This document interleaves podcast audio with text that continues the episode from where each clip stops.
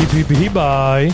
Vítame vás pri počúvaní a sledovaní bežeckého podcastu Nielen o behu, ktorý je plný pohybu, športových príbehov, inšpiratívnych osobností a vtipných momentov. Tak neváhajte a poďte sa s nami hýbať. Ahojte, vítame vás pri počúvaní ďalšej epizódy podcastu Hip Hip Hibaj. Ahojte a ja vás vítam a je nám veľkou cťou dneska privítať v našom podcaste už teda bývalého slovenského reprezentanta v atletike, konkrétnejšie chôdzi na 20 a hlavne 50 km a takisto hlavne olimpijského víťaza a ako by som povedal takého skromného a príjemného človeka, tak Maťo Todd, ahoj, vitaj. Ahojte. Ahoj. No tak e, ako som ti už spomínal, tak na začiatku si dáme takú zahrievaciu rovinku, aj pred pretekmi sa troška potrebuješ zahriať, tak aj pred týmto podcastom troška sa ideme zohriať, tak e, budeš mať teda tých 20 sekúnd, ktoré ti dáme a tvoje úlohu bude povedať čo najviac slova. My s Peťom sa budeme snažiť ich stihnúť zapísať, lebo už sme tu mali aj takých, čo sme nestíhali zapisovať. No keď sme si pozerali tvoje časy, tvoje výkony, tak dúfajme, že tak rýchlo nerozprávaš, ako, ako chodíš, lebo to potom nestihneme možno len jedno slovo zapísať. Dobre, tak, tak ťa odštartujem. Môžeš 3, 2, 1, poď. Rio, chôdza, olimpiáda, medaily, rodina, céry, doping, obhajoba, odchýlka, Nitra, Banská Bystrica, Dukla, uh, riadenie, vojsko, armáda. Dúfam, že už končíme. Pomaly. Dobre, dobre. Áno, áno. Stačí. Už stačí, lebo to sme ani nestihli všetko zapísať. tak toto bolo veľmi rýchle. Vidno, že taký mediálny tréning Maťo má. Aj, dali, ešte, že ste ma upozornili 10 sekúnd predtým, že také niečo bude, lebo inak by som to nevnímal ako rozcvičku, ale skôr už taký finish na moje mozgové bunky. Nie, nie, stihli sme, dúfam, všetko. Ne, neviem, či úplne všetko, ale väčšinu Základné základných veci, máme. A, možno teraz zase sa odkloníme od, od týchto slov, ale a, tvoje meno rezonuje nielen v športovej verejnosti, ale aj všeobecne si veľmi známa osobnosť. Veľa sa o tebe už rozprávalo, ale predsa len na úvod, aký bol tvoj štart do športu, ako si sa dostal k športu, kto, kto bol ten, ktorý spôsobil, že si začal možno najprv behávať, potom mm. ako si prešiel k chôdzi, tak keby si nám aspoň na začiatok takto povedal niečo o sebe. No kde začať? Asi úplne od malička, keďže ten šport uh, bol takou mojou súčasťou úplne bežného vyrastania, dospievania, už od tých naozaj od toho raného detstva. Nebol som nikdy nejaký veľký talent, ktorý by od začiatku bolo niekde napísané na čele, že toto bude olimpijský víťaz. Skôr ma ten šport bavil a ani som ho nerobil nejak organizovane v tom rannom detstve, ale skôr teda úplne prirodzene s kamarátmi vonku. Či už teda pred panelákom, medzi panelákmi sme hrali futbal, na ceste ešte vtedy sa to dalo hokejbal, bicyklovali, skákali, behali, každé prázdniny som strávil na dedine u mojich starých rodičov, kde sme v podstate tak 14 hodín denne športovali. Takže to boli také moje začiatky, možno až do nejakých 9-10 rokov. Ten štvrtý ročník základnej školy, keď som pochopil, že ten šport ma veľmi baví a chcel by som sa ho možno venovať aj nejak organizovane. Lebo predtým také tie pokusy, nejaké karate dva týždne, mhm. futbal dva, tri týždne. Aj pozrel si si nejaký film a teraz všetci ideme, Áno, tak, ideme robiť karate. Ale zistil som, že ešte v tom čase ma to tak nechytilo, že chcem to robiť organizovanie, keďže som mal radšej tú možnosť športovať úplne prirodzene. No ale v tých 9-10 si dá som si povedal, že chcem robiť niečo organizované a keďže som chodil na základnú školu v Nitre na nábreže mládeže, kde sú dve športové triedy, jedna je atletická, druhá je hokejová, tak toto boli asi také dva športy, čo ma tak najviac zaujali. Tým, že hokej už predsa ako štvrták je už trošku neskoro, mm. väčšinou tí chalani už mali super korčuliarské tréningy za sebou, už pomaly aj hrávali zápasy a ja som ešte bol teda skôr ten uh, hokejista s loptičkou pred, mm. na ulici. Takže preto tá atletika bola taká trošku jednoduchšia a prirodzenejšia a preto som si povedal, že to teda vyskúšam. Vtedy dostať sa do také atletické triedy nebola sranda, lebo viem, že na prvé kolo príjmacích skúšok prišlo nejakých 400 detí a brali mm-hmm. 17, mm-hmm. 17 chalanov. A, ale ani som hovoril, nebol som taký talent, ktorý by som sa tam dostal hneď. Bol som počiarov, ale tým, že som chodil na tú základnú školu, poznali ma už učitelia, trošku sa za mňa aj prihovorili niektorí, tak eh, si povedali, dobre, tak ho ešte zoberieme. No a nakoniec sa to ukázalo ako taká dosť dôležitá kryžovatka v tej mm. mojej športovej kariére, lebo už v tej atletike vieme, že je všeobecná, sú tam rôzne disciplíny a jedna z nich teda je aj chôdza a my sme postupne teda všetko skúšali a myslím, že v šiestom ročníku sme teda vyskúšali aj chôdzu. To som mal 12 rokov, bol som tedy myslím, že tretí v triede, takže ma nominovali na tie klubové kolové súťaže, že budem naštevo, teda budem chodiť aj chôdzu.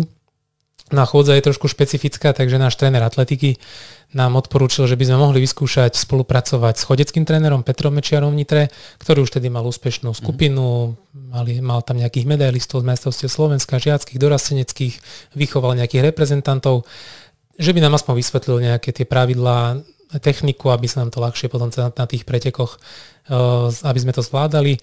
No a to už bol naozaj len taký krôčik. Vtedy by mi ani napadlo, že niekedy chôdzu budem robiť nejak mm-hmm. na mhm, vyššej mm-hmm. úrovni, ale Peťo Mečiar bol fantastický motivátor, fanatík a on keď videl, že možno nie ja, ale môj kolega bol tedy veľký talent, Miro Ileš, tak eh, a vedel som, že ja som spolu, vedel, že ja som jeho spolužiak, že možno keď pôjdeme viacerí, tak to pôjde lepšie, takže tak nás nejak tak namotivoval, že poticha, ale vyskúšajme to.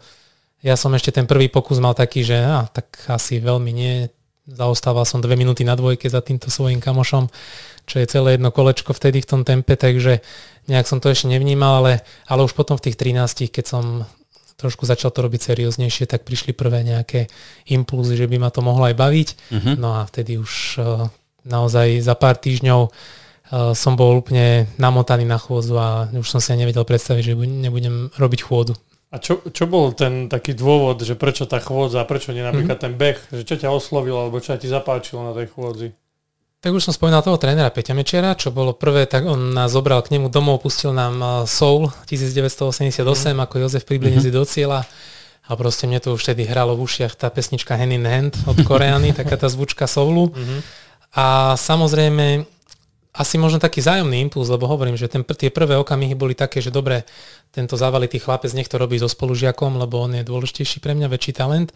Ale potom sme išli na prázdniny medzi 6. a 7. ročníkom a a on nám dal nejaký tréningový plán, že chalani, idete teraz v júli sa rozídeme, chodte si trošku oddychnúť od tréningov, ale robte aspoň niečo, lebo v auguste máme v pláne nejaké preteky. No a ja keď som sa vrátil, tak ja som mu donesol svoj prvý tréningový denník, kde bolo napísané presne, čo som otrénoval, ako. A on keď to videl, že tento chlapec možno nie je nejaký veľký talent, mm-hmm. ale proste v tej vytrvalosti je tá dôležitá poctivosť, cieľa vedomosť, tak tedy aj on pochopil, že možno tá, tú in, spoluprácu zintenzívni mm-hmm. a a vlastne aj vtedy už v auguste som sa dotiahol na možno minútu za tým kamarátom a už v septembri som bol za ním 4 sekundy. Doteraz sú to dva najlepšie výkony v histórii Slovenska medzi mladšími žiakmi a to bol pre mňa taký impuls, že aha, aj keď som to možno nikdy nesníval o tom, tak mám na to, aby som sa bil s tými najlepšími a možno raz bol majster Slovenska uh-huh. alebo niečo podobné. A ono sa to naplnilo už za pol roka. Keď som sa stal majster Slovenska, už som začal chodiť na nejaké tie sústredenia, stretol som sa s tými reprezentantami, špičkovými, takže tedy som si hovoril, že wow, že aj ja chcem byť chodec a ja sa chcem raz dostať na Duklu a naozaj už v tom veku 14 rokov som bol na 100% presvedčený, že ak budem športovať, tak len chôdzu. Mhm.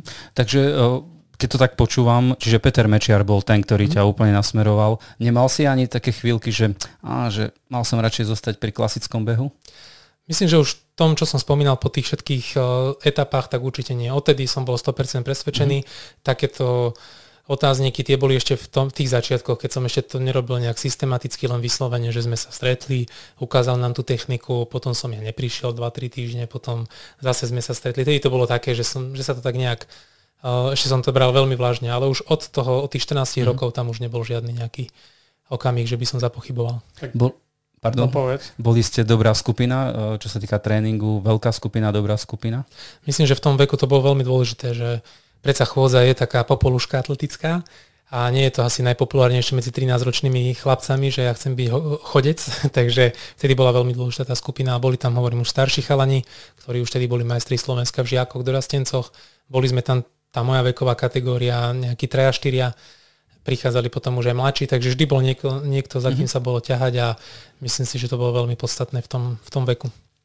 No a myslím si, že toto je taká dobrá aj správa pre tých ostatných, čo nie sú až takí veľkí talenti. Už od malička, ako si spomínal, tak tou tvrdou prácou sa to naozaj dá takto sa dostať vyššie ako niekto, kto je talentovaný, ale nemá tie také tú takú ver, vervu žiadosť, áno. Takže, takže možno aj toto je taký apel pre tých, čo, čo nie sú úplne talentovaní. No dobré, a keď sa presunieme teda, už ideme pomaličky z tých detských časov do toho nejakého juniorského, dorasteneckého veku, tak tam už si začal chodiť aj na také medzinárodné mhm. nejaké preteky a tam si sa už začal porovnávať, tak si videl, že ako to funguje, tak bol tam stále tá chuť, že bojovať, že nebol si úplne posledný, alebo že si bol medzi tými lepšími? Mm.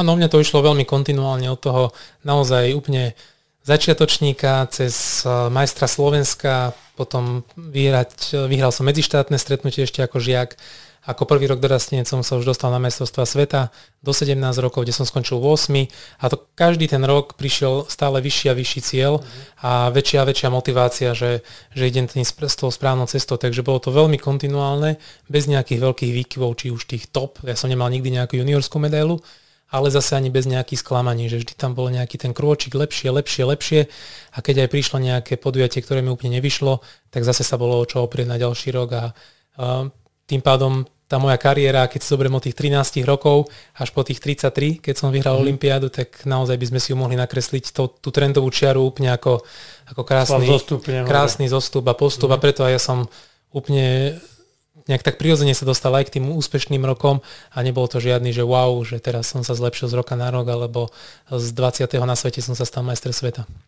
Bolo to postupné, ale uh, vieme o tom, že keď sme, keď sme už v tom veku niekde stredná škola, tak v 17. Jamajka, ako na ňu spomínaš? Tá bola až uh, neskôr, neskôr? 19. lebo to boli juniorské majstrovstvá sveta. Môj druhý rok uh, na, ako junior, to znamená, končil som mládežnícke kategórie a áno, vtedy to, to bolo jedno asi mála, z mála takých vyslovene, že sklamaní, keďže ja som v júni alebo v júli vyhral majstrovstva Slovenska v slovenskom rekorde. Zlepšil som rekord Jozefa Pribilinca, aj Rada Elka tesne predtým sa mu to ešte podarilo, takže naozaj top výkon, ktorými som bol myslím, že štvrtý tabulkách na svete. Mm-hmm. Medzi, na štartovke dokonca tretí a tým pádom veľký favorit na medailu. No a ja som trošku nezvládol tú situáciu prvýkrát, že som bol v tej roli favorita, plus uh, nehovoriac o tom, že tie majstrovstvá Slovenska boli asi 3 týždne pred Jamajkou, to znamená, že tú formu sa nám nepodarilo správne načasovať vtedy ešte a bolo z toho 16. miesto a pre mňa vtedy veľké sklamanie aj celkovo. Uh, vyústilo to až do toho, že som sa rozišiel práve s Petrom Mečiarom po 7 rokoch spolupráce, keďže nie len ja som to nezvládol, ale tú situáciu aj on. Mm-hmm. Potom sme si to aj následne vyskomunikovali, vysvetlili a aj on priznal svoju chybu, že áno, aj on bol až príliš vo veľkých očakávaniach a už čakal tú prvú veľkú medailu a bolo z teda toho sklamanie, takže to bol taký prvý moment, keď to nie úplne presne vyšlo, ale aj vďaka tomu rozchodu, alebo kvôli tomu rozchodu potom prišiel nový impuls, keďže som sa dostal už do tréningovej skupiny Ďura Benčíka a teda do tej naozaj už top elity na Slovensku, takže to sklamanie ma nejak nedalo na kryžovatku alebo na nejaké vážky, že či, či pokračovať kariéra, alebo či to dáva zmysel, či nie, lebo som zrazu tam chytil ten nový impuls. To som chcel povedať, že všetko zlé je na niečo dobré a toto bol práve ten impuls, kedy si sa presunul do Dukly mm-hmm. a išiel si už pod krídlami nového trénera a tam prišli tie ďalšie úspechy. Maťo? Presne to som chcel na to poukázať, že veľa ľudí, keď zažije takýto neúspech, tak ich to veľmi zrazí k mhm. zemi a niektorí sa teda nepostavia už z tej zeme, ale ako ty si príklad toho, že sa postavila naozaj tá tvoja kariéra išla hore až k tomu olympijskému zlatu. No tak e, vlastne možno keby si to tam mal porovnať, že v čom bol iný ten druhý tréner, ten Juraj Benčík, ako, ako ten Peter Mečiar, že či ten prístup k tým tréningom, alebo aj taká osobnosť bola iná, že ako si to vnímal vtedy? Vtedy najväčší rozdiel bol asi v skúsenosti. Peťo Mečiar bol výborný mládežnícky tréner, skvelý motivátor, vyslovene fanatik, ale viac menej sa učil za pochodu. Bol na jednej strane veľmi učenlivý, vzdelával sa, chcel, bádal, prinášal novinky, ale tá obrovská skúsenosť a tá tradícia bola práve v eh, Ďurovi Benčíkovi plus m, mm, samozrejme kvalitná skupina, čo možno, mm. možno ešte dôležitejšie, že ten človek prichádza do partie, kde každý jeden z nich je skúsenejší, lepší, rýchlejší, výkonnejší a má sa za kým ťahať. Takže pre mňa toto bol ten správny impuls a, a naozaj aj tá osobnosť toho trénera určite mala niečo uh, do seba. Uh, Ďuro mal úžasnú autoritu, s ním to bol tiež rozdiel, s Peťom Mečerom sme už boli viac menej tak kamaráti a ja som prichádzal do veku, keď som potreboval trošku začať trošku to ukočírovať a korigovať, mm. presne tak. A vlastne už na tú Duklu ešte predtým, ako sa rozišiel s Peťom Mečiarom, tak e, ťa nelákali, keď už videli, že si majster Slovenska a už videli nejaký potenciál, tak ťa lákali do tej Dukly? Tak e, vtedy to bolo ešte vyslovene o trénerovi Dukly, ktorý bol Juraj Benčí, ktorý mal na starosti celú chodeckú skupinu a on si ju vlastne tvoril a on v podstate si vyberal, koho tam chce mm-hmm. mať a, a ja si pamätám, že už naozaj tých 17-18 rokov som bol jeho hľadáčiku a, a pracoval pracoval na mne a so mnou tak, aby, aby som sa postupne k tej Dukle približoval. Ja som vyrastal v Nitre, začal som sa tam aj študovať na vysokej škole, mm-hmm. to znamená, že uh, nemohli ísť na mňa nejak z hurta, že pod do Dukly a presťahujú sa do Bystrice. A, takže, ale urobil to veľmi umne, začalo to tak jemne, prirodzene. Prvý rok našej spolupráce som ešte nebol, nebol v Dukle, bol som ešte stále v Nitre, on mi len písal plány, chodili sme spolu na sústredenie a sem tam som prišiel do Bystrice. No a potom už teda prišla tá ponuka, že poď ešte na základnú vojenskú službu, vtedy vlastne končila povinná základná mm-hmm. služba. Ja ale ako vysokoškolák som dobrovoľne teda sa preradil na externú formu štúdia, išiel som na vojenčinu ešte do Dukly, kde ešte boli základiaci poslední. No a potom tiež to tak bolo, že nemusíš byť Bystrici, stačí, keď tam budeš 2-3 dní. No a nakoniec toho bolo, že som sa tam o pár mesiacov už presťahoval a v podstate už polku života trávim ako bansko bystričan v Bystrici, ale vôbec to nelutujem. Takže z tohto pohľadu to naj, v jeho bolo vidieť naozaj tá skúsenosť a to, ako, ako toho športovca alebo aj mladého človeka namotivovať k tomu, aby, aby do tej Bystrice prišiel, lebo práve tam to dáva najväčší význam a zmysel, to vidím aj ja teraz z tej roli riaditeľa, že že jedna vec je, že byť členom Dukly, možno byť profesionál, ale, ale trénovať niekde mimo Bystrice. Jasne. A druhá, druhý benefit oveľa výraznejšie, keď naozaj ste v tom jednom centre, kde máte úplne všetko pod jednou strechou a, a aj tú tréningovú skupinu, a presne, len tam, tam každý sa ťahá v tej tréningovej ano. skupine a idú hore všetci. No. Že bol to taký, o, také logické vyústenie, nie len toho, že tam nastal ten neúspech, ktorý nastal, ale asi skôr či mhm. neskôr by si do tej Bystrice prešiel. Myslím si, že áno, že aj keď Peťo Mečer veľmi chcel, aby som zostal, viem, že to bolo náročné lúčenie a ešte ma nahováral, prehováral, je veľmi ambiciózny a chcel využiť tých možno 7 rokov spolupráce na, ten, na tú čerešničku, možno minimálne mať olimpionika, alebo teda mm-hmm. účastníka olympiády, lebo v podstate už v 2002 bola Jamajka, v 2004 som už bol na olympiáde v Atenách, takže možno mal tú ambíciu ešte, aby som s ním vydržal a zostal v Nitre, ale naozaj nebolo na čo čakať a myslím si, že to bolo správne rozhodnutie, aj keď teda hovorím, nerodilo sa ľahko a nebolo to úplne také prírodzené. Ako chápem uh, Peťa Mečiara, prečo tak rozmýšľal, ale teraz možno tak uh, nesebecky, uh, myslíš si, že by v tých podmienkach, ktoré boli v Nitre, by sa mohol dosiahnuť také, mohli dosiahnuť také úspechy? To som 100% presvedčený, že nie. Že áno, ešte by som možno vedel chvíľku napredovať, nejaký ten progres by tam asi ešte bol, ale to by bola otázka času, kedy či už eh, by som potreboval zdroj obživy, keďže mm-hmm. myslím si, že inde ako Banskej Bystrici na Dukle eh, sa profesionálne podmienky veľmi ťažko dajú dlhodobo udržať, možno nejaký súkromný klub na nejaké kratšie obdobie, ale naozaj nepoznám klub ani nejakú osobnosť, ktorá by to vydržala dlhodobo. Mm-hmm. Takže myslím, že toto bolo jednoznačné a prirodzené a ono sa to aj ukazuje v tradícii a histórii, že, že nie je veľa tých príkladov, ktorí by dokázali nejaké veľké úspechy mimo Dukly tých dobrých alebo úžasných výkonov a výsledkov bolo veľmi veľa, ale ty si v zahrievacej rovinke spomenul ako prvé slovo Rio, takže Rio, ideme sa venovať asi Rio. Čo povieš, Maťo? Či ešte Môžeme niečo... sa Rio, ale ešte predtým by som možno spomenul aj tie výsledky, ktoré predchádzali tomu, lebo ako máme tu viacej, ako Peťo spomínal, ale vlastne musel som si vygoogliť, že ako sa číta toto mesto, ale je to Chihuahua, dobre som to povedal, áno, v Mexiku a tam vlastne prišlo prvé miesto na Svetovom pohári, čo bol vtedy na slovenské pomery ako keby nie, nie že zjav, ale bolo to niečo výnimočné, lebo bol jediný, kto sa to podarilo, tak bol Joško Pribilinec a ty si bol druhý po mhm. ňom. Mm. Tak ako si vnímal toto prvé miesto na tom svetovom pohári? To bolo teda rok 2010 a to mm. si bol pod Jurajom Benčíkom vtedy.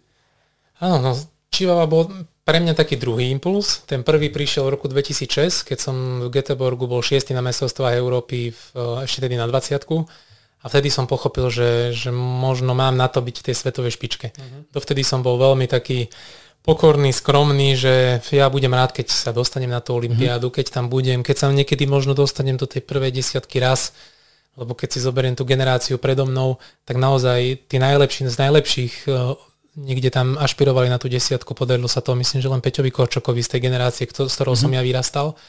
Takže také myšlienky, že raz mať medailu, to vôbec som ani nepripúšťal. Naozaj pre mňa boli tie ciele desiatka a teraz zrazu ako relatívne mladý, ako 23 ročný som bol šiestý na Európe a to bol taký prvý impuls, že aha, asi na to mám, aby som postupne sa dostal až tým najvyšším priečkám a práve tá Čivava 2010 Svetový pohár bol, bolo to úplne to smerovanie, že aha, tak asi fakt mám na to, aby som raz vyhral možno aj, alebo získal medailu na Olympiáde, na majstrovstve sveta, lebo svetový pohár v tom chodeckom ponímaní sú ako majstrovstva sveta. Už, dnes, dnes sa to už aj volá majstrovstva sveta tímov a konajú sa len raz za dva roky. Je tam konkurencia dokonca niekedy väčšia ako na svete alebo na Olympiáde, keďže môžu štartovať piati z krajiny, nie traja. Takže naozaj obrovský úspech. Samozrejme na Slovensku možno nie tak docenený, mm-hmm. keďže uh, aj vtedy to možno v pár médiách akurát tak bolo spomenuté, ale pre mňa ako prechodca to bol obrovský impuls, kedy som pochopil, že áno, ja sa môžem ja sa môžem superiť a pasovať s tými najlepšími na svete a už len ide o to, aby to sadlo aj na tom vrcholnom podujatí, aby som sa ešte trošku zlepšila a mohol atakovať aj tie olympijské a svetové medaily. Takže a to relatívne rýchlo potom sa aj dosiahlo. Ešte k tej popularite chodeckého športu, ako ty si povedal, že je to možno okrajový šport alebo menej populárny, ale vďaka práve Joškovi Pribilencovi na Slovensku mal svoje miesto a ja to som ho vnímal vždy, možno, možno nie celkom objektívne, mm. ale ja som ho vnímal, že bol dosť uh, sledovaný a aj tvoje výsledky boli sledované a samozrejme už potom, keď prichádzali tie väčšie úspechy, tak o to viac sa uh, o, o chôdzi ako také hovorilo a na, na tom myslím si doznačnú zásluhu má Joško Privilenec a potom mm. si to prebral ty.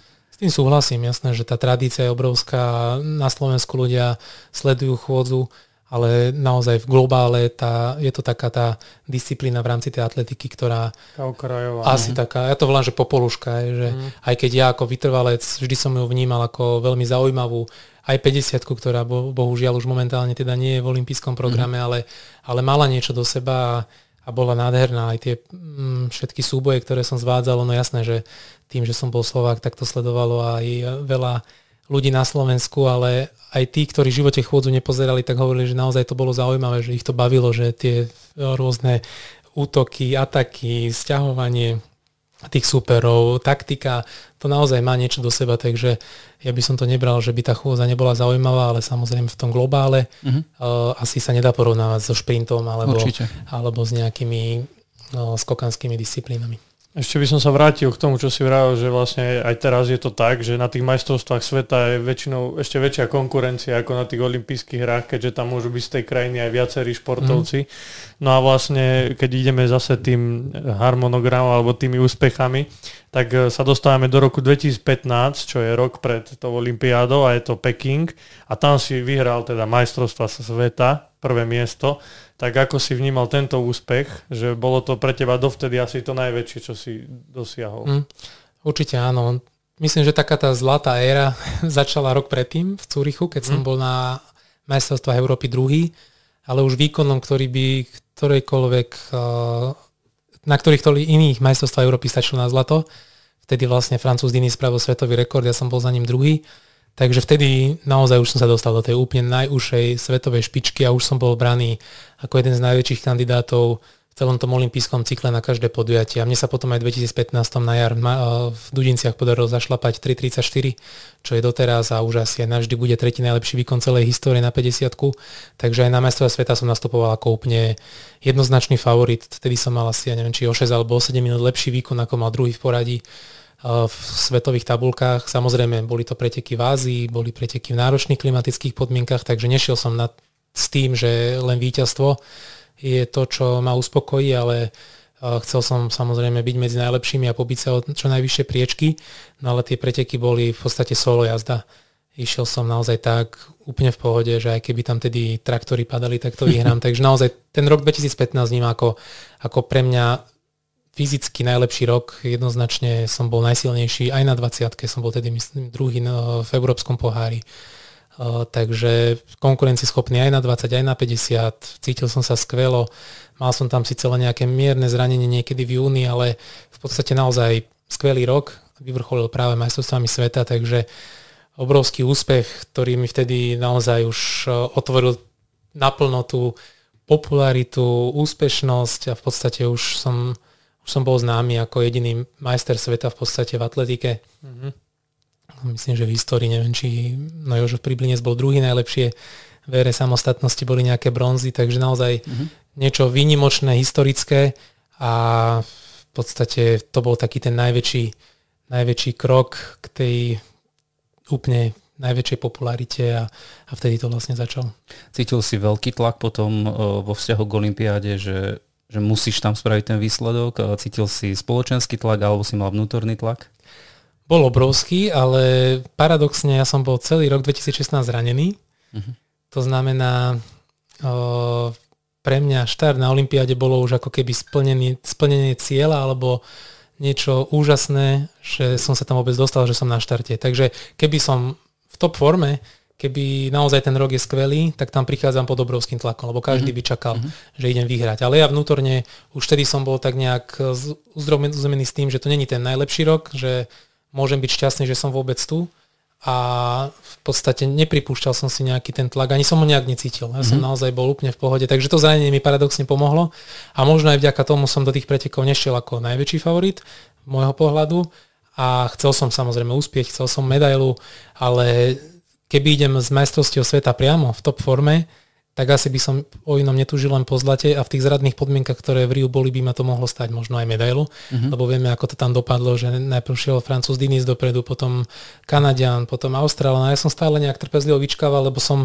stále videl, že idem na hrane svojich možností a stále som na medailovej pozícii, tak môžem aj trošku odignorovať možno tú zlatú medailu. A to, ten súboj o to zlato prišiel až úplnom závere, kedy som pochopil, že, že aj napriek všetkému mám na to, aby som to zlato získal a, a už taká príležitosť nemusí byť, takže aj napriek tomu, že som nemal nerušenú prípravu, že som nebol v top forme ako rok predtým, tak som chcel zabojovať a nakoniec sa to podarilo a bolo z toho aj fantastický výkon, aj napriek tým podmienkam, ktoré tam boli, takže všetko nejak do seba sadlo a boli to určite dva najkrajšie a najúspešnejšie roky v mojej kariére. Normálne mám zimomriavky teraz, keď, naozaj, lebo to sú, to sú preteky a to sú podujatia, to sú výkony, ktoré sa pamätajú, na ktoré sa nedá zabudnúť tak ako možno nejaký perfektný gól, ktorý dali mm. naši reprezentanti v 2002 vo Švedsku, uh, koľko bolo, neviem, dokonca 2 či 3 minúty a tak ďalej. Čiže to sú presne tie momenty, ktoré robia uh, šport úžasným.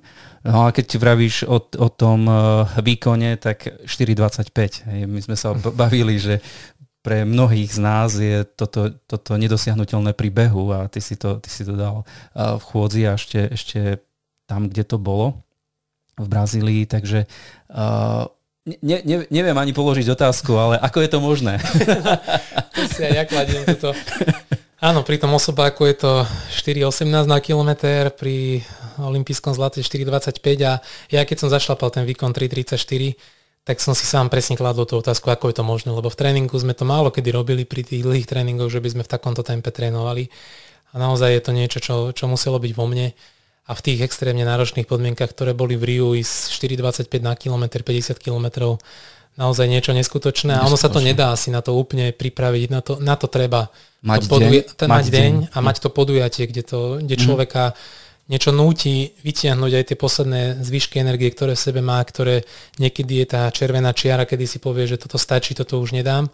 A proste tam sa tá červená čiara ako keby posúva a človek dokáže naozaj v sebe nájsť zvyšky energie tých posledných 5 kilometrov, niekedy niekto na 41. kilometri povie, že od 45 do 50 dám najrychlejšiu peťku, tak mu poviem, či sa zblázniš, však ja už ja budem rád, keď vôbec prídem do cieľa. To som, to som sa práve chcel spýtať, že boli tam fázy, kedy si už cítil, že, že to nepôjde mm. lepšie?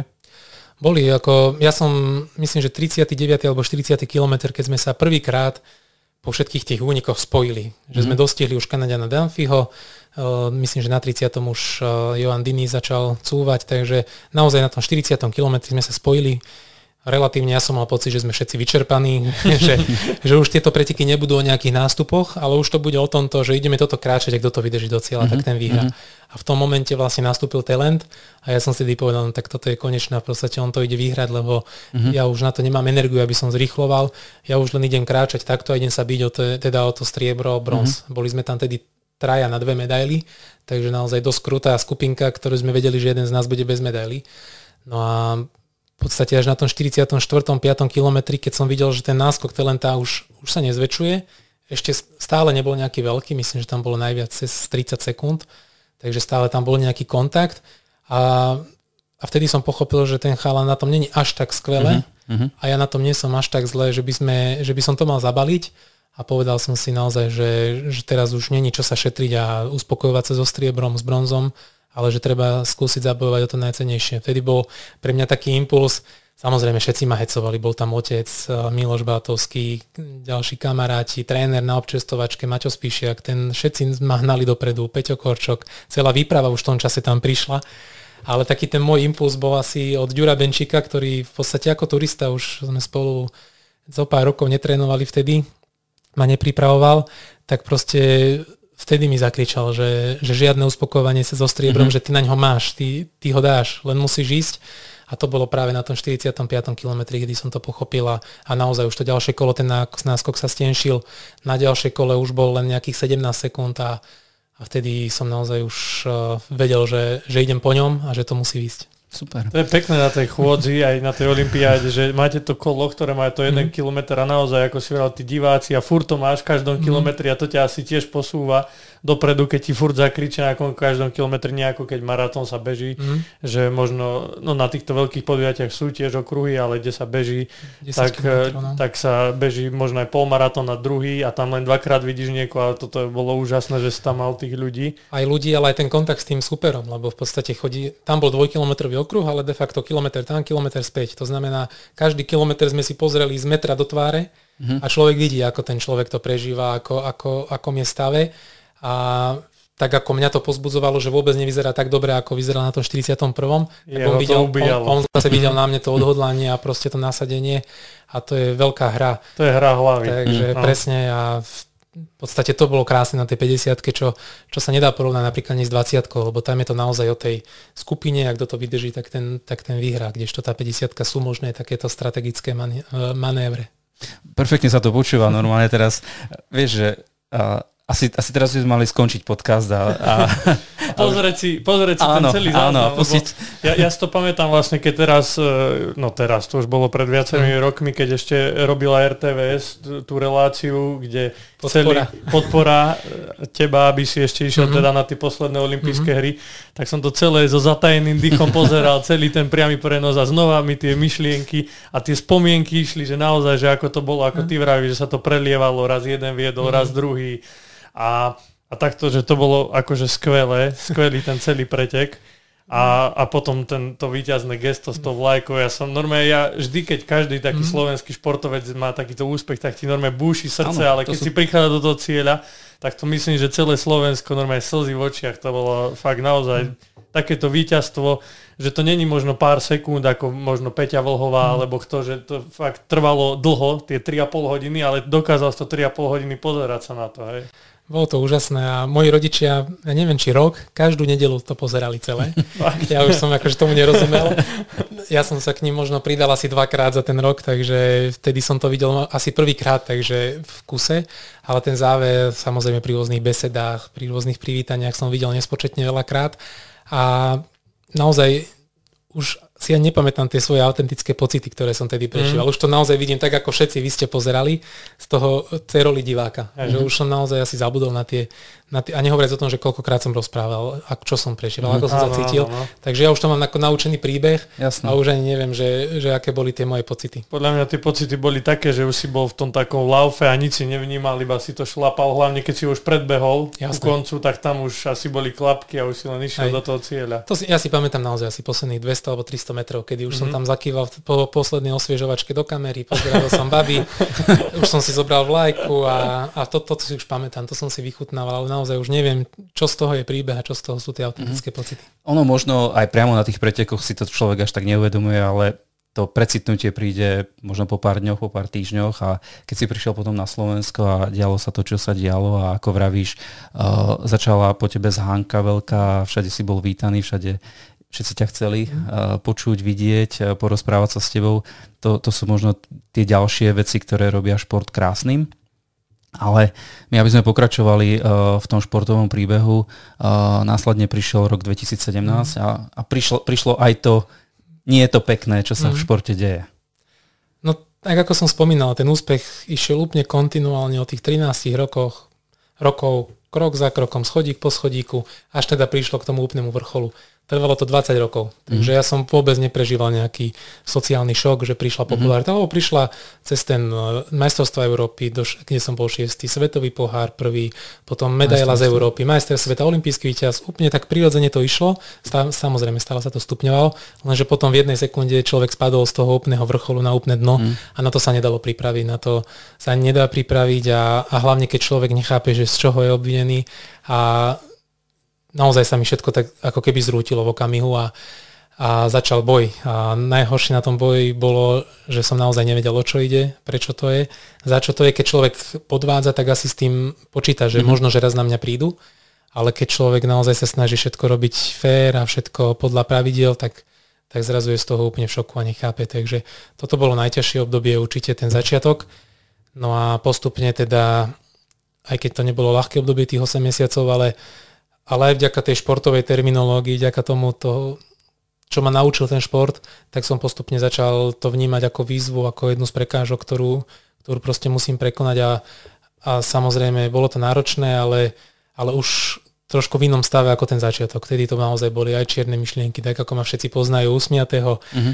pozitívneho, tak uh, pozitívne naladeného, tak vtedy naozaj to bolo úplne opak a, a nikto ma nespoznával a ja som naozaj nevedel, že ako sa s tým vysporiadam, ale Vravíš, nespoznával, čiže necítil si podporu? Lebo ja som mal práve že pocit, že veľa ľudí ti fandí, že ti verí. Mňa práve, že tá podpora bola úžasná. Jasné, že tie prvé týždne, keď ešte to nebolo ani zverejnené, ani to nemalo mm-hmm. byť zverejnené, keď to bolo v nejakých tých štádiách vyjadrenie sa, niečo, tak to bolo najhoršie, lebo tej sme naozaj nevedeli ani koho osloviť, ako reagovať, mm.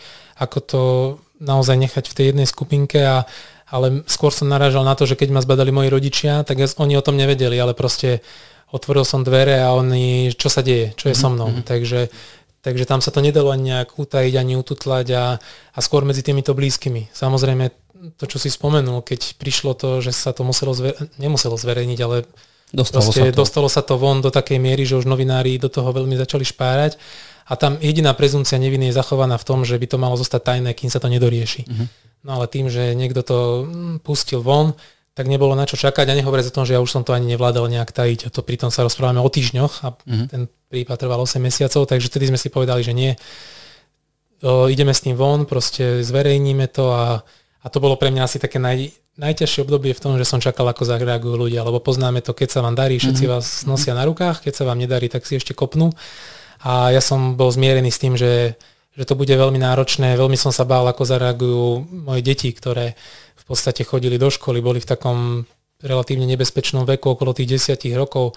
Takže naozaj sa to už netýkalo len mojej športovej kariéry, ale týkalo sa to aj mojej rodiny, mojich blízkych a, a vtedy v tomto to bolo najťažšie. Ale keď sa to zverejnilo a na druhý deň som pochopil, že tí ľudia naozaj gro stojí za mnou, že nevie, nemôžu tomu uveriť, že ja by som bol schopný podvázať, tak, tak to bolo pre mňa možno ešte väčšie víťazstvo ako mm. potom to samotné očistenie, keď, keď som pochopil, že áno, uh, tie moje hodnoty alebo to, ako som sa správal, keď som bol úspešný, tak tí ľudia mi to teraz vracajú a držia ma nad vodou. Takže vtedy som si povedal, že áno, nebudem bojovať síce v Londýne na mestrovstva sveta, kde som mal obhajovať titul z Pekingu, ale budem bojovať niekde za zeleným stolom mm-hmm. na disciplinárke a, a musím ten boj zase vyhrať. Bol si presvedčený o tom, že ho vyhráš? Nie, ani v posledných okamihoch nie, lebo ten prípad je taký, že to není o nejakej vzorke, že vám niečo mm. nájdu a proste ste pozitívni, ste negatívni. Proste toto bolo štatistika, o dokazovaní, mm-hmm. o, o nejakých tých... O, pravdepodobnostiach, čo je viac pravdepodobné, či tá odchýlka v tom biologickom pase vznikla dopingom alebo vznikla inými okolnostiami. Mm-hmm. No. A my sme v podstate museli presviečať o tom, že tá odchýlka vznikla inými skutočnosťami, či už teda mojim individuálnym nejakým nastavením organizmu, okolnostiam, ktoré predchádzali tomu samotnému odberu a tak ďalej a tak ďalej. Takže bolo to aj napriek tomu, že sme to mali perfektne obhájené, že všetky vedecké práce, všetci vedci, aj, aj tých, ktorí nie len ja som oslovil, to boli štyria vedci z celého sveta, ale potom aj zväz v podstate ako disciplinárna komisia to nenechal len na nejakom rozhodnutí tej disciplinárky, mm-hmm. ale oslovil ďalších vedcov, ktorí boli úplne nezávislí a ktorí tiež potvrdili, že tá odchylka pravdepodobne alebo viac pravdepodobne vznikla tými našimi argumentami. Takže, ale ešte ani, aj vtedy to bolo v podstate 50 na 50. Mm-hmm. Či, sa, mm-hmm. či sa svetová atletika neodvolá na arbitrážny súd a arbitrážny súd rozhodujú dvaja sudcovia, ktorých nominuje Svetová atletika a jedného sudcu si môžete veno- o, nejak nominovať vy. Lenže oni si vždy nominujú tých, ktorých potrebujú, takže naozaj mm-hmm z tých x obvinených z biologických pasov, takmer nikomu sa to nepodarilo obhájiť. Čo viem, tak uh, viem, že bol Krojciger a ja. Uh-huh. Takže aj toto svedčí o tom, že tam nič nebolo isté.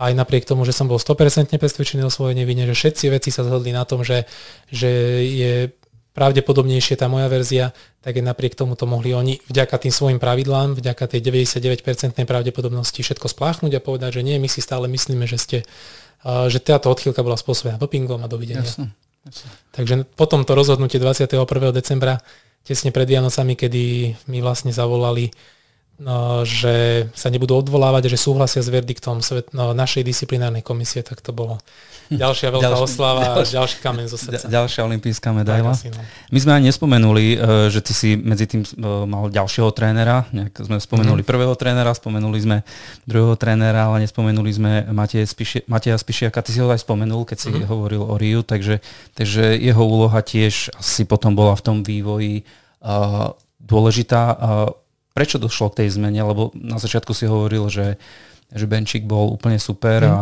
že, že tam si cítil ten progres a napriek tomu si zmenil trénera.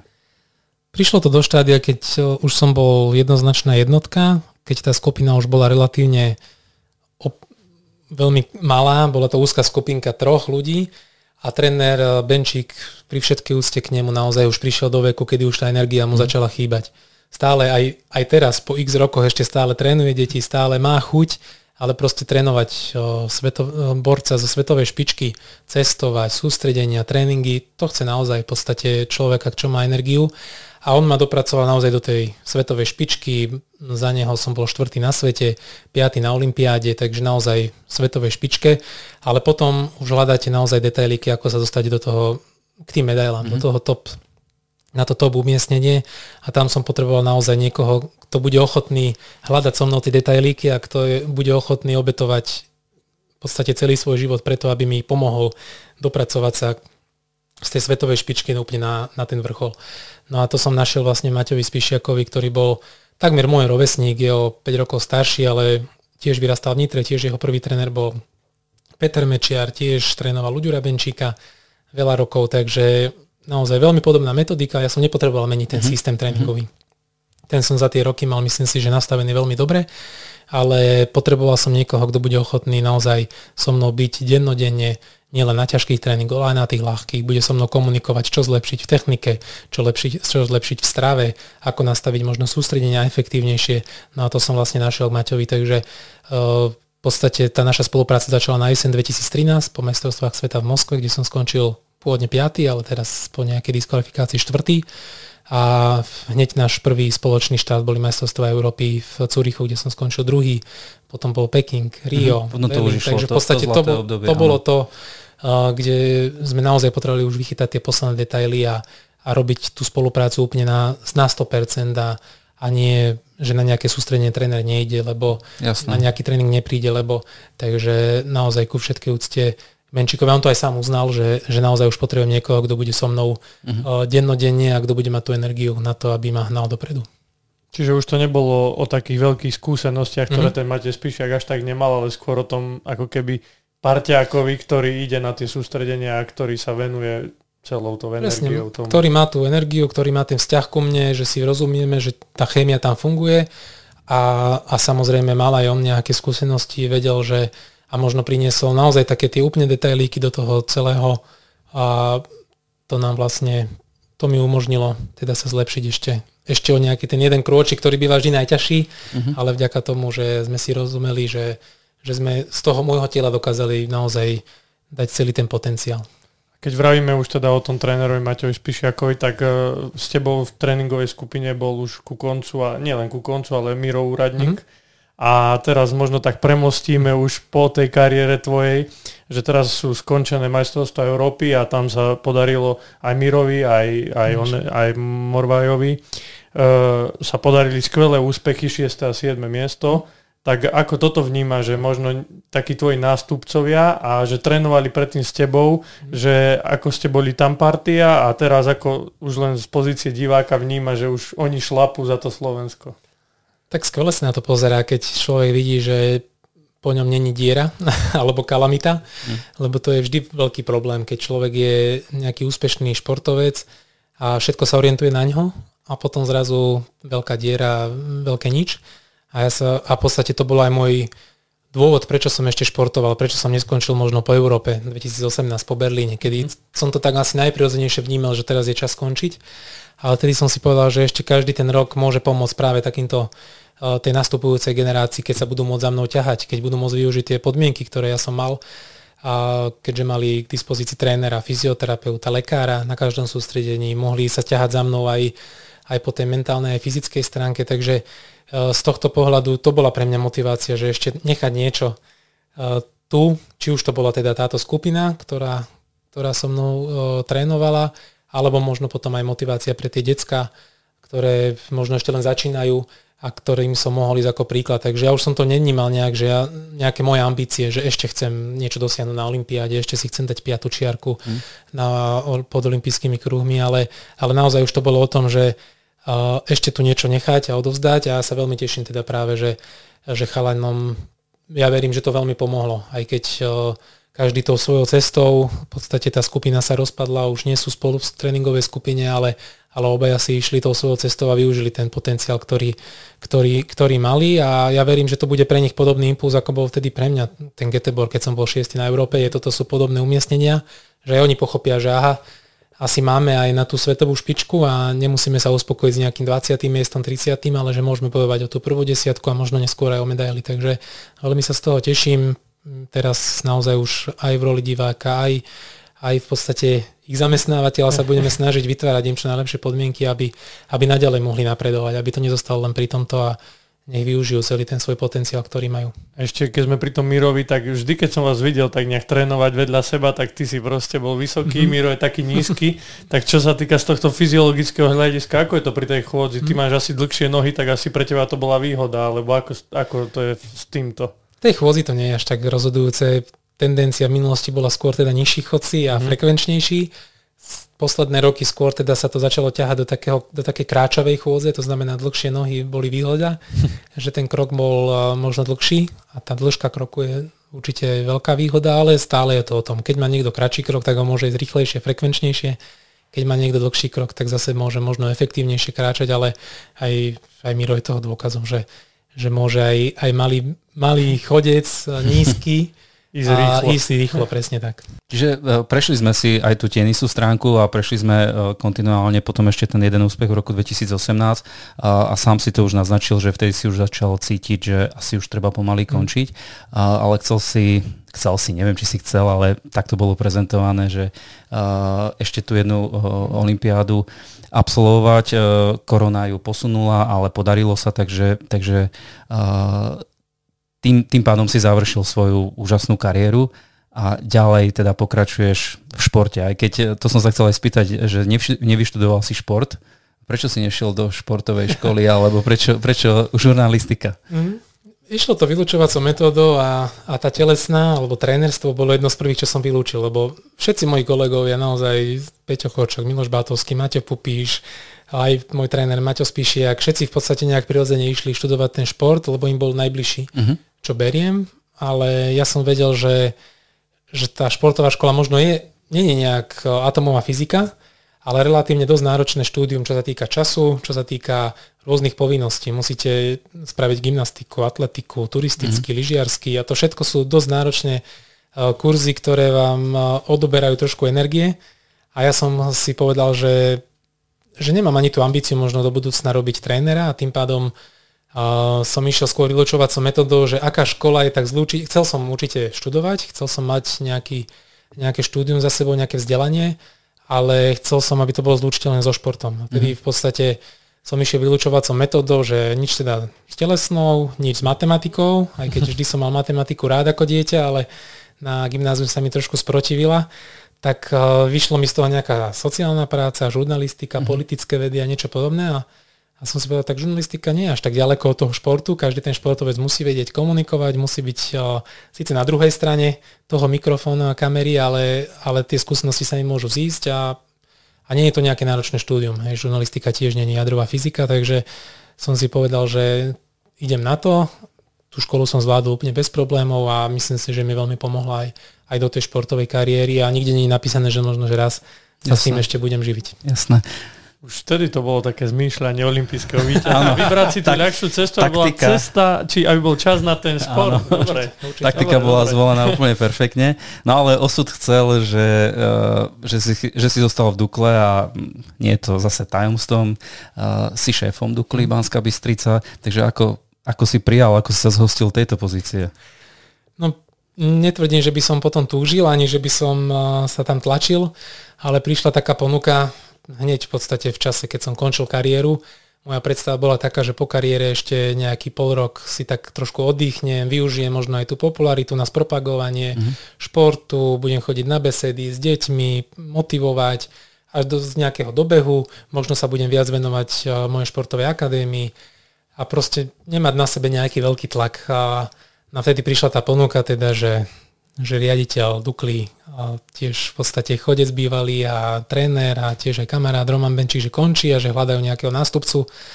No a zase zvíťazila vo mne taká tá zodpovednosť voči Dukle, že ja som tam 18 rokov fungoval a mm-hmm. vytvárali mi skvelé podmienky a nechcel som dopustiť, aby tam prišiel niekto možno mimo, mimo Dukly a možno niekto, kto nebude mať tak ten ten vzťah tej Dukle a postupne pôjde dole vodou, alebo nedaj Bože, začne sa nejak zlučovať, e, končiť a, a podobne. Takže tedy som spovedal, že dobre, idem do toho a skúsim teraz ja vrátiť tej Dukle tú energiu a tým športovcom vytvárať tie podmienky teraz pre zmenu z tej mojej strany. Takže e, pustil som sa do toho, netvrdím, že je to, môj vysnívaný, že to je moja vysnívaná práca, že to je ľahká práca, je to určite náročné, je to úplne niečo iné, čo som prežíval, ale zase áno, žil som tam 18 rokov, poznám tam vzťahy, poznám tie procesy a tým pádom to bolo relatívne ten prechod ľahší a, a vidím sú dní, kedy naozaj som šťastný, že tam môžem byť, že môžem pomáhať, že, že vidím nejaký ten výsledok z toho, či už teda, že sa nám niečo podarí vybaviť pre tých športovcov, ale, ale hlavne, keď príde ten úspech, keď človek zažil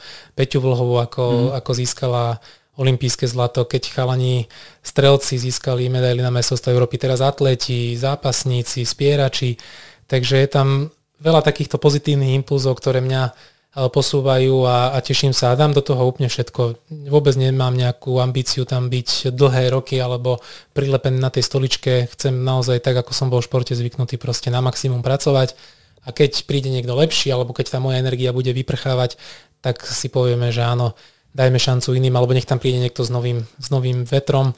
Takže momentálne som nastavený, že idem robiť všetko preto, aby sme vytvorili čo najlepšie podmienky pre športovcov. To som, to som sa práve chcel spýtať, že aké sú, ja viem, že je to možno také všeobecné, mm. že aké sú cieľa, ale určite si si stanovil, že toto, toto, toto, možno nejaké dva, tri také, také hlavné.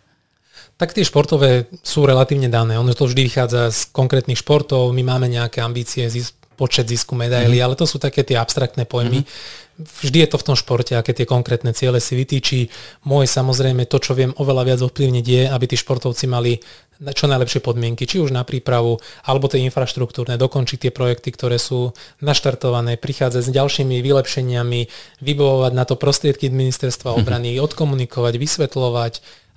Naozaj toto je to, čo viem viac ovplyvniť a potom už len dúfať tak, ako je tá športová spravodlivosť, že keď budú mať tí športovci najlepšie podmienky, keď sa budú pripravovať a bude tam naozaj všetko hrať ako má, tak budú prichádzať aj tie medaily, budú prichádzať úspechy a, a zatiaľ sa to ukazuje, že, že vieme, že v športe to nie je vždy úplne priamoumerné, ale že nejaká tá športová spravodlivosť tam je a keď, keď sú podmienky, keď je, keď je všetko pripravené tak, ako má byť, tak potom prichádzajú aj tie medaily. Ešte by ma zaujímalo, že už keď sa dostal teda na ten post riaditeľa, tak uh, si musel asi aj troška rozšíriť tie tvoje obzory športové, keďže mm-hmm. vieme, že Dukla zastrešuje veľa športov, ako si spomenul Peťu Vlhovú, ale napríklad sú tam aj nejaké bojové športy, mm-hmm. či Monika Chochlíková, mm-hmm. alebo tak, takže ako sa s týmto vysporiadal, že naozaj nahliadnúť nielen do tej atletiky, mm-hmm. ale ísť aj do tých iných športov. Bola to veľká výzva, aj keď ja som bol vždy športový fanúšik, takže mal som minimálne prehľad Často tým, že som tam bol dlho, tak sme sa aj stretávali s tými šport, športovcami, trénermi, takže aj som poznal tých ľudí, aj som vedel, kto sú tam tí úspešní, aký, aké športy robia. Takže nebolo to pre mňa úplne neznáma dedina. No nastúpil som vlastne v novembri, kedy bolo čas vyhodnotenia ročných tréningových cyklov všetkých športov, takže som si to na tých vyhodnoteniach všetko prešiel, športovca po športovcovi, trénera po trénerovi a, a prechádzali sme si tréningové skupiny, tie vyhodnotenia úspechov, aké mali, ďalších cieľov, aké majú, takže bolo to naozaj také rovnými nohami do toho a a v podstate už v novembri, decembri som bol absolútne zorientovaný, aj keď jasné, že šport je živý organizmus, všetko sa mení. Netvrdím, ani nikto nemôže byť odborník na všetko, ale práve preto sú tam tí odborníci a ľudia, ktorí sú jedni z najlepších na Slovensku v tom, čo robia a je to ich zodpovednosť a ich v podstate to know-how, ako, ako tie jednotlivé športy tam fungujú.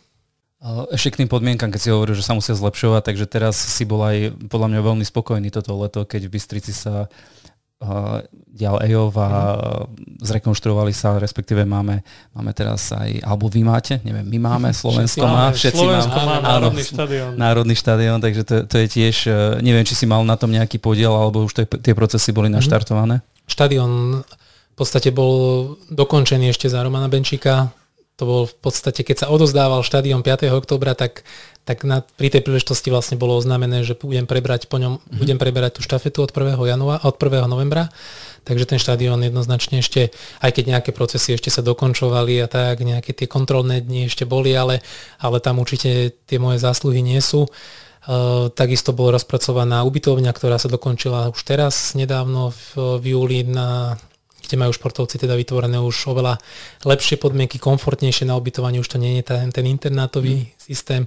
Teraz vlastne sme začali prestavbu kuchynsko-jedalenského bloku, čo niekedy bola kuchyňa jedáleń, teraz to bude super moderné diagnosticko-tréningové centrum, takže z toho sa veľmi teším a je to úžasný projekt. Ak sa toto podarí, tak už naozaj v tej Bystrici bude, bude areál, ktorý naozaj nám môžu závidieť už eh, takmer všetky krajiny sveta. Málo kde bude také centrum a ja pevne verím, že naši športovci to aj budú využívať. To, ako som hovoril, že v tom je ten benefit dukli, keď, keď ten športovec využije celú tú infraštruktúru, ktorú máme, Máme aj ďalšie strediska, či už v Trenčíne, v Liptovskom Mikuláši, kde tiež chceme investovať, aby sme aj tým športom, ktoré sa pripravujú tam, či už teda rýchlostná kanoistika, ale aj spomínaná Monika Chochlíková v Trenčíne, aby mali tie ideálne podmienky cyklisti takisto. Takže stále pracujeme na tomto zlepšovaní, mm-hmm. takisto sa snažíme vybavovať čo najviac peňazí na prípravu, na, na rôzne prístroje, diagnostické, e, športové pomôcky, tak aby naozaj nikto nemohol povedať, že že na tej štartovej čiare ten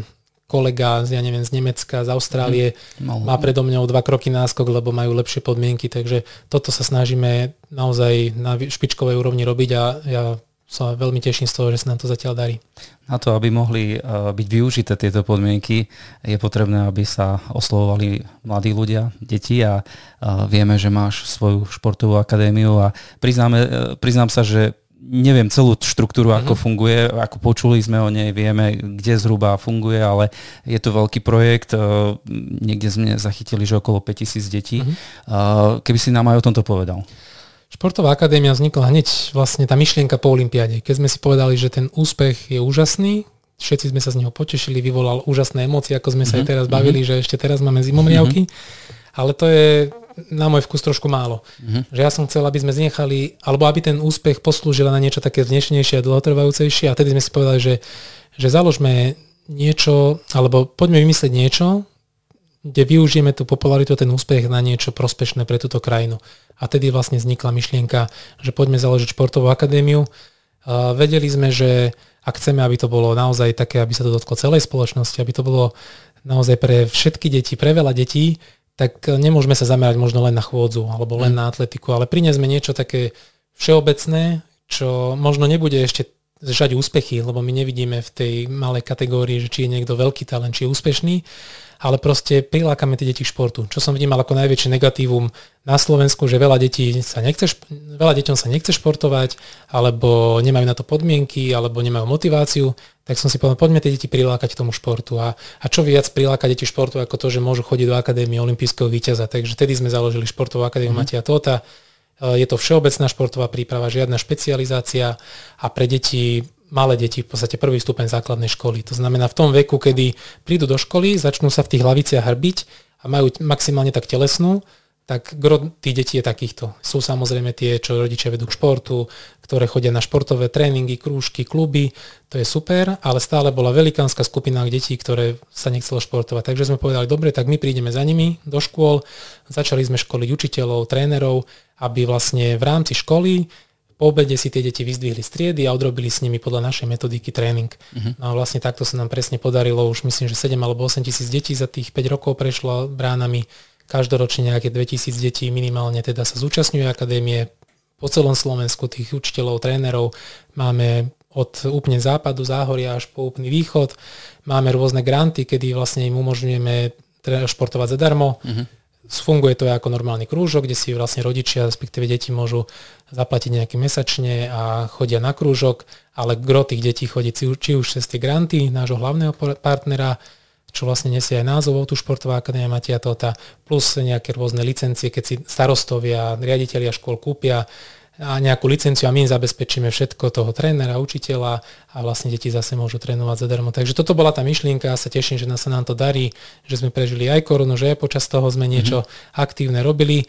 Samozrejme, ja nemám na to čas, aby som fyzicky alebo teda výkonne bol nejak v tej uh, v akadémii angažovaný, takže skôr som teda ten čestný prezident, alebo už teraz v roli zakladateľa, ale snažím sa teda podporovať aspoň nejakýmto stále tým motivačným, sem tam nejaká, ak sa podarí nejaká beseda s deťmi alebo nejaké stretnutie, ale gro teda je teda na tom týme, ktorý od začiatku je v tej akadémii. Môj brat je vlastne strojca tej metodiky, mm-hmm. ktorá zahrania nielen teda športový tréning, ale aj fyzioterapiu, čo som ja cvičil, vývojovú kineziológiu dlhé roky, takisto mentálny tréning, máme detskú psychologičku, ktorá do toho všetko sunula. Takže je to taký komplex, pre tie deti ako správny aj motivácia, aby začali športovať a možno aj taký dobrý odrazový mostík do, budúca, do budúcna, keď sa potom v tých 10-11 rokoch budú rozhodovať, že ja chcem trénovať toto, športovať toto, tak prídu do hociakého krúžku a budú mať dobrý základ.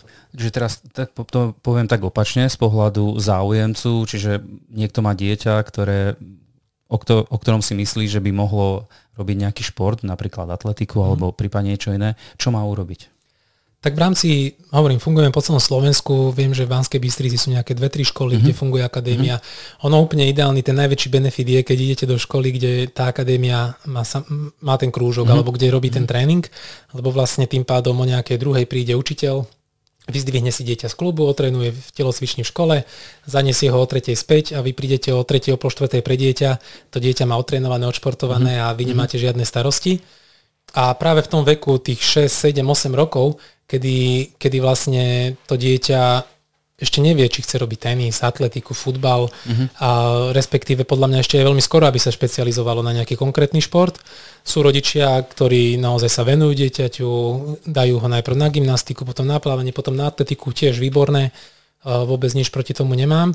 Ale je veľa šp- rodičov a detí, ktoré ešte nevedia, čo chcú uh-huh. a práve takáto všeobecná športová príprava je podľa mňa pre nich úplne ideálna aj to dieťa zistí, že či ten šport alebo k akému športu sa chce možno viac venovať a naozaj má ten všeobecný základ, kde sa nešpecializuje od 6 rokov len na to, aby vedel kopnúť do lopty, mm-hmm. ale aby vedel dobre behať, skákať, obratnosť, koncentráciu, vytrvalo silu, to všetko vlastne je v rámci toho tréningu. Dobre, a čo v tom prípade, povedal si, že v Bystrici sú, mm. ale sú možno oblasti, kde nie je takáto, mm. takáto možnosť, čiže je možno stále sa pripojiť k tomuto projektu, stále je otvorený ten projekt? Je, on je stále otvorený, my každoročne školíme viackrát rôznych športov, rôznych trénerov, rôznych učiteľov, môže to byť úplne obyčajný telocvikár, alebo aj za, učiteľ 1.4, mm-hmm. ktorý má záujem proste že ja by som chcel mať túto akadémiu tu, takisto je to aj od rodičov, keď sa zo pár aktívnych rodičov povie, osloviť riaditeľa, či by sme tu nemohli mať akadémiu.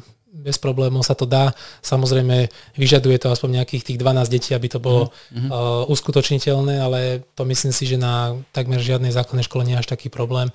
Ale hovorím, sme vo veľa školách, takže možno aj keď nie na vašej škole, tak možno v susednej. Mm-hmm. Uh, treba sa popýtať, pozrieť a ja verím, že nejaká tá príchodnosť je, ale tá prvotná motivácia je, aby deti športovali. To Jasne. znamená, keď či to bude v akadémii, či to bude, hovorím, na atletike, detská atletika, alebo či to bude iný šport, pre mňa najväčšie, najväčší, najväčšia výhoda z toho, alebo to, čo najväčší cieľ, najväčšia motivácia je, aby, aby deti športovali, aby, aby ten pohyb bol úplne Jasne. bežnou súčasťou ich života. Nemusia to byť olimpijskí výťazí, nemusia to byť hneď na pretekoch a nejaké nejaké tréningy, ale proste, aby to nebolo o tom, že som, odrobím si dve hodiny telesnej a to je jediný pohyb, ktorý robím počas dňa. To slúži k cti, takto, že si to takto zorganizoval, lebo naozaj veľký potlesk by si zaslúžil, lebo veľa ľudí, ktorí majú takúto slávu, tak si to možno nechajú pre seba, alebo vezú sa sami na tej vlne. A to, že si to takto využil na, na takúto super vec, vlastne aj náš podkaz je podkaz o pohybe a aj toto, že tie deti naozaj už už v tom roku 2016, keď si to zakladal, už bola tá taká éra, že už deti sa menej hýbali za tými mm. počítačmi, sedeli a teraz to vidíme ešte častejšie, tak uh, myslím si, že to je perfektný projekt a naozaj tá, ako si spomínal, tá všeobecná príprava na začiatku úplne stačí pre tých detí, lebo, lebo špecializácia až potom je potrebná, hej. Mm. Takže naozaj klobúk dole pre takýmto niečím. Určite áno a my sa už pomaličky aj blížime k záveru nášho, našej epizódy. A na začiatku pri zahrievacej rovinke si spomenul uh, céry, spomenul si rodinu. Uh, toto je asi tiež veľmi dôležité preto, aby si dosahoval to, čo si dosiahol, respektíve ako funguješ ďalej, tak možno by sa nám patrilo aj spomenúť túto, túto oblasť. No, to by bolo asi na ďalšiu hodinu. Určite ale áno. naozaj je to, je to asi to najpodstatnejšie, najpodstatnejšie, čo v živote mám. V podstate vždy som to tak aj vnímal, že že šport je úžasný, dosiahol som v ňom veľa, ale vždy to bol len akýsi prostriedok k tomu, aby sme my ako rodina boli šťastní a stále to platí. Dosiahol som to aj vďaka úžasnej podpore, ktorú som mal v rodine, či už rodičia, brat, ale teraz teda aj moja rodinka, manželka, Lenka, deti, ktoré ma vždy podporovali a, a bez toho by to nešlo. V podstate ten športovec naozaj je často preč. Mali sme relatívne skoro deti a keby nie je toho, že manželka sa v podstate obetovala uh-huh. pred tú našu rodinu a možno tú svoju kariéru potlačila úplne niekde do ústrania len preto, aby som sa ja tomu mohol venovať, tak, tak dnes tu asi nesedím. Takže určite bez toho, to asi potvrdí každý športovec, že bez, to, bez tej úžasnej podpory, ktorú má tých, pri tých najbližších, tak to nejde. A teraz otázka, manželka športuje? Už začala. je zo športovej rodiny, vedie v podstate sestra môjho bývalého kolegu Peťa Korčoka, už prezidenta Slovenského atletického zväzu. Uh-huh. A ale nikdy nešportovala aktívne. Uh-huh. Až teraz, keď ja už som končil kariéru, tak ona začala behávať a dnes už si chodíme zabehať spolu.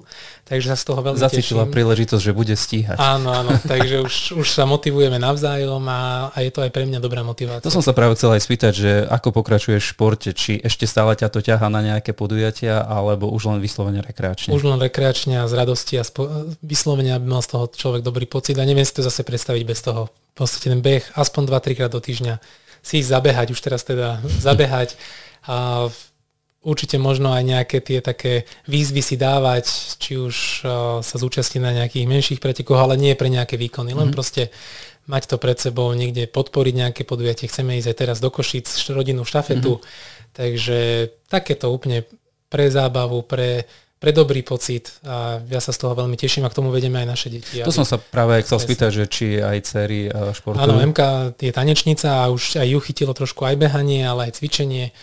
Ninka, tá je trošku taká náš lenivče, ktorý vždy hľadá tú ľahšiu cestu, ale, ale aj ju sa snažíme stále motivovať tomu. Jazdí na koni, na parkúre, takže skáče a, a chodí aspoň takýto pohyb. A hovorím, že aj keď nebudú nejaké super úspešné športovky, to možno by som ani nechcel uh-huh. a myslím, že v rodine stačí jeden takýto, ale aby ten pohyb bol úplne bežnou súčasťou ich, ich bežného dňa. A teda keď si spomínal tie Košice, tak sa tam asi vidíme, lebo sa chystám na polmaratón. Tak... Ja verím, že s veľa poslucháčmi tohto podcastu sa vidíme. Takže... Asi áno. Ale keď si spomenul Košice, tak sa mi vybavila taká spomienka, že asi v 2018, alebo neviem, tak práve tam bola tá O2 uh, akadémia mm-hmm. tvoja, si to tam propagoval, tak si pamätám, že bol som tam na Košickom maratóne vtedy len ako divák mm-hmm. a strašne som chcel s Maťom fotku, lenže tam bol taký rád pred tým stánkom a mami vraví, že mami išla bežať Aha. vtedy a vraví, že už musím sa ísť rozsvičať. Tak vravím, že tak choj, ja tu budem skakať. tak som tam stál a dodnes mám tú fotku akože wow. doma odloženú. To vtedy som... Zaslúžené. Ešte, hej, hej, zaslúžené, vystáta. V, Košice, v Košice je to vždy náročné aj pre mojich blízkych, lebo keď ideme aj niekde po námestí, mm-hmm. alebo takto, že ideme sa len prejsť, tak to vždy 100 metrov nám trvá tak 10 minút, takže tam je to naozaj koncentrované na, na tú našu športovú rodinu. Takže v tomto, ja sa z toho veľmi teším, že, e, že sa takto stretávame a že aj Košice, ale aj iné podujatia, že, že tí ľudí motivujú a že, že ľudia pochopili, že ten pohyb je, že by mal patriť úplne bežnému, naozaj každodennému životu. A keď ideš napríklad po tej Bystrici, tam, kde žiješ, tak mm. stále sú ešte takí ľudia, že pozrite, to máte to, pozrite, je to ešte stále ten taký ošial ako taký... Myslím, že ošial už nie, ale tak samozrejme ešte niektorí sú takí, že aj sa zastavia, aj poprosia o fotku, ale myslím, že tá Bystrica už je taká úplne normálna, že tam sa už skôr s ľuďmi pozdravíme, mm. že už sa tak mhm. poznáme či už na pošte, na zmrzline, proste hoci kde. Niekedy to náročnejšie v inom meste, keď človek mm-hmm. príde na nejakú návštevu alebo mm-hmm. tak, tak tam, tam ešte to sem tam spôsobuje. Ale už sme to tak aj zhodnotili s manželkou, že už to je také úplne už to nie je až tak uh, intenzívne. Je to, hej? Aj to je, ani to nie je také intenzívne mm-hmm. a už to tak ani nevnímame, takže už keď človeka stretne niekto alebo poprosí o fotku raz za, ja neviem, 15-20 minút, tak to nie je taký problém, ako keď musí ísť kľúčkovať medzi ľuďmi. takže toto je určite s väčším, väčšou radosťou a, a uvoľnenejšie. Pýtam sa ťa preto, lebo sme asi pred dvoma dňami s kolegom sedeli na námestí, na, na obede sme boli a vraj mi, a ide Matej to, Matej to ide. A vraj, no však ho bude mať v podcaste, tak poviem mu, že si ho videl. Ako takto určite to aj ja niekedy započujem, hej, že niekto si povie, že aj, išiel, ale už to není také, že by... Taký neprehliadnutelný aj. si, keď ideš niekde. Aj, nám, na kolobežke. Nám no. teraz uh, preteky na priehrade štartovala Elenka Liska, mm. tak každý tiež, ja sa chcem s ňou odfotiť, mm. takže stále to rezonuje, aj keď už ano. ten úspech bol dávnejšie, takže tá, tá medaila tam je. Uh, je. Je to cítiť tie úspechy, ale keď si hovoril, že keď si získal uh, olympijskú medailu, tak si ju chcel využiť na to, aby, aby sa niečo udialo v tom športe, aby deti športovali. Možno teraz na záver úplne e, by bolo také, čo by si odporúčil ľuďom, nie že jasne, že športujte, ale, ale nejaké posolstvo od olympijského víťaza.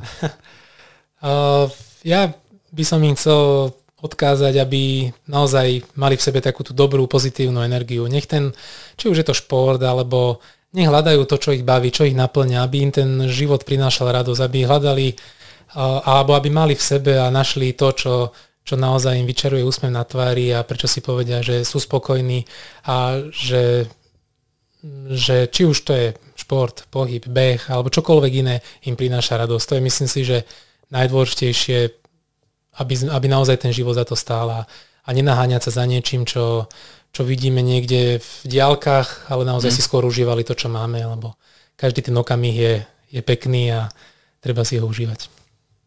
Super, takže ďakujeme veľmi pekne za návštevu, za to, že si si našiel čas. Áno, a ja ďakujem a verím, že možno ešte niekedy sa stretneme, lebo tých tém, ktorých sme sa mohli rozprávať, je strašne veľa. Mňa ako športovca by zaujímala napríklad stráva mm-hmm. a mhm. potom nejaké tie tréningy a tak. Takže možno ešte, ak budeš mať čas a budeš chcieť prísť, tak my budeme radi, keď ešte sem zavítaš, ale dneska teda ďakujeme pekne za to, že si prišiel, že si nám takto porozprával aj nejaké tie zaujímavosti. Mm-hmm Takže ďakujeme. Ďakujem aj ja za veľmi príjemný rozhovor a, a určite veľmi rád prídem aj, aj na budúce a môžeme pokračovať teda ďalšiu hodinu. Takže ďakujeme ešte raz veľmi pekne. Toto bol Matej Todt a počúvali ste podcast Hip Hip Hibaj. Ahojte a hýbte sa. Ahojte. Ahojte.